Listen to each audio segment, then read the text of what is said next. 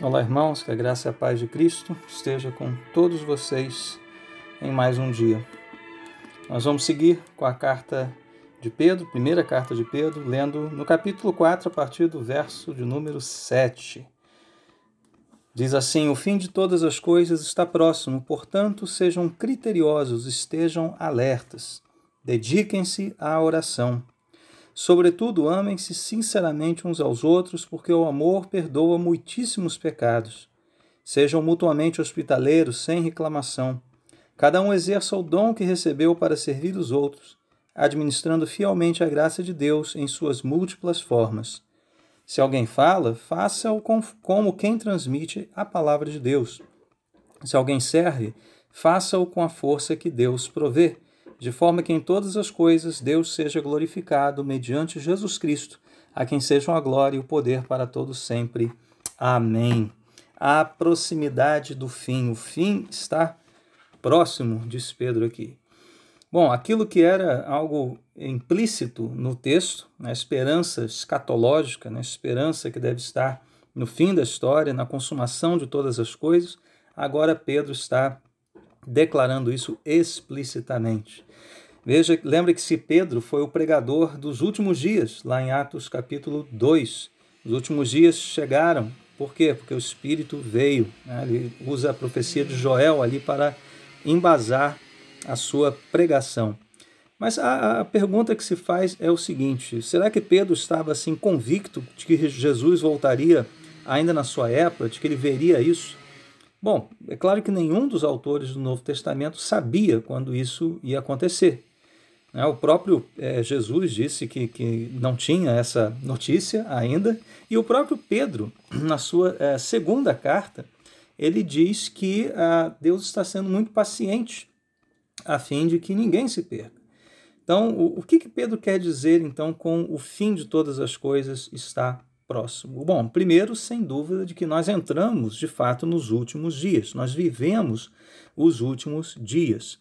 Mas o que Pedro está eh, chamando a igreja aqui a atenção é para que vivamos atentamente e na expectativa do fim da história. Não sabemos quando irá acontecer, então essa proximidade pode ser uma proximidade mais próxima, se é que podemos falar isso, ou um pouquinho mais distante. Né? Nós devemos viver na expectativa do fim de todas as coisas e da volta de Jesus Cristo. Essa é a recomendação da Bíblia Sagrada. Que vivamos assim, vivamos atentos, vivamos nessa expectativa. Bom, pois bem, à luz disso, então, dessa, desta proximidade do fim, né, ou, ou, olhando para os tempos eternos, Pedro então dá novamente uma série de mandamentos para, para a igreja. Portanto, sejam criteriosos, estejam alertas. Bom, irmãos, aqui já né, ele já falou isso várias e várias vezes. Né? Estejam com a mente preparada, estejam atentos. Já não é a primeira vez que ele quer colocar a igreja aqui de prontidão. Mas aqui a palavra criterioso indica que nós devemos ser sábios, fazer escolhas criteriosas, pensar muito bem antes de tomar decisões. Veja, e criteriosos no que diz respeito à nossa vida aqui. Portanto, a, a ideia de que o fim se aproxima não deve é, servir como desculpa para não tomarmos decisões sábias, vivermos de qualquer jeito. Ah, já que está tudo próximo mesmo, tudo vai acabar, então eu vou viver de qualquer jeito. Não. Pedro diz: sejam criteriosos, estejam alertas, um estado de atenção aqui. Depois Pedro diz: dediquem-se à oração. Veja, isso mostra, meus irmãos, que nós somos totalmente dependentes de Deus para tomarmos as decisões sábias, para sermos criteriosos e para mantermos a nossa atenção. A oração aqui não é um poder mágico que vai apressar o fim, apressar a volta de Cristo, mas é uma rendição à vontade de Deus até que este fim chegue. E até que o fim chegue, até que sejamos conduzidos definitivamente à presença do Senhor, precisamos orar para que Ele nos mantenha atentos e para que nossas decisões sejam sábias. Pedro prossegue, chamando a igreja ao amor sincero. Amem-se sinceramente uns aos outros. Também já não é a primeira vez que ele disse isso, já mencionou isso no capítulo 3, mas aqui ele dá uma razão, porque o amor perdoa muitíssimos pecados. Veja, O amor aqui não é desculpar pecados. Não é dizer, ah, tá tudo bem, você pecou, mas eu te amo, então passa, passa adiante. Não. Mas sim o que Pedro está querendo dizer é que o verdadeiro amor não guarda o rancor e libera o perdão na medida que recebeu o perdão. Mas se amamos realmente é, aqueles que são próximos a nós, nós iremos sim chamar atenção para o pecado e corrigir o pecado, pois assim Deus também ordenou em Sua palavra. Então aqui Pedro está falando de perdão, um perdão que é liberado, sem rancor, sem guardar qualquer tipo de mágoa. E como fruto desse amor, Pedro diz para sermos mutuamente, para sermos mutuamente hospitaleiros. Veja, até aqui ele não havia falado em hospitalidade, mas aqui está, né? Uma virtude bastante esquecida em tempos de isolamento. E aqui isolamento não estou falando de coronavírus não, tá gente? Nós já vivíamos isolados antes da pandemia. Né? Esse estilo de vida, né? cada um tranca a sua porta, né? só cuida de si, só cuida dos seus interesses, e já não temos mais aquele hábito né? de convivermos, de abrirmos a nossa, a nossa casa para recebermos irmãos, hospedarmos pessoas, hospedarmos missionários. Né? Então, hospitalidade é algo que deve ser exercido pelo cristão sem reclamação, ou seja, é, sabemos que temos diferenças, né? Então, se vamos receber alguém, devemos ser compreensivos, não reclamar e estender, então, hospitalidade a quem quer que necessite. A partir do verso 10, Deus fala, a palavra de Deus fala a respeito dos dons é, que o Senhor nos concedeu. Aqui uma das passagens clássicas sobre dons espirituais, juntamente com Romanos 12, com 1 Coríntios 12, com Efésios também, capítulo de número 4. Cada um exerça o dom que recebeu para servir aos outros. Veja, isso aqui é, é fantástico. Né? Se você percebeu bem aqui o raciocínio de Pedro, né? quem começa a ler essa passagem talvez fique, né? Ah, poxa, o fim está chegando, então não temos que fazer nada. Mas Pedro está defendendo exatamente o contrário. O fim de todas as coisas está próximo. Então cada um exerça o dom que recebeu. Trabalhe, trabalhe servindo ao, ao, ao próximo.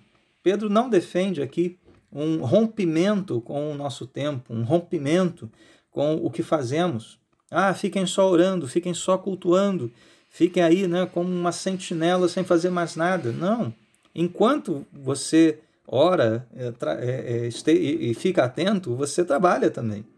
Pedro está dizendo: continuem trabalhando e trabalhando para o bem dos outros, né, para o bem dos outros e para a glória de Deus. Cada um faça isso, servindo outros, mas glorificando a Deus. E Pedro dá aqui alguns exemplos, posto que são muitas maneiras por meio das quais podemos servir aos outros. E todo trabalho é serviço ao próximo. Todo trabalho. Não estou falando só de trabalho na igreja, não. Qualquer trabalho. O princípio fundamental bíblico do trabalho é o amor ao próximo. Então, quais são os exemplos que Pedro dá aqui? Se alguém fala, faça-o como quem transmite a palavra de Deus. A tradução da NVI ela dá uma ideia mais ampla deste falar, ou seja, não situa o falar apenas no pregar ou ensinar na igreja.